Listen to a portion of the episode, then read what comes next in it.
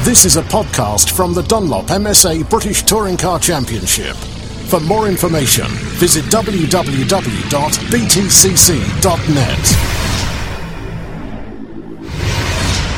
Well, Warren Scott, let's look back if we can over yesterday qualifying and free practice here at Thruxton from a, a personal level and a, and a team level. Firstly, or first personally, um, qualifying, your, your thoughts on kind of where you ended up at the end of the day, Warren? I was very pleased with our speed. Yeah. Um, we was aiming to get into the 17s, which we did. Um, yet again this year, the, the goalposts were moved from last year and I ended up in P20. You know, I think last year that my position would have been worthy of a top 10. Yeah. Uh, but everyone's just moved on. Um, but very pleased with the car, very pleased with how it went. And in the field that I'm with, I'm, I'm still very happy. I say you're used to speed. What do you think of the, the speed around here at Thruxton? I mean, it's, a, it's an amazing circuit, isn't it? And uh, we saw with uh, Aaron yesterday, things can go wrong, can't they? And it's easy to go wrong. Th- It is, it is, but it's it's for a driver's point of view, it's, it's lovely. Yeah. It- it's a perfect track for a driver, uh, very enjoyable the whole way round. Uh, but the um, the penalties if you get it wrong are fairly fairly extreme. Yeah, they certainly are.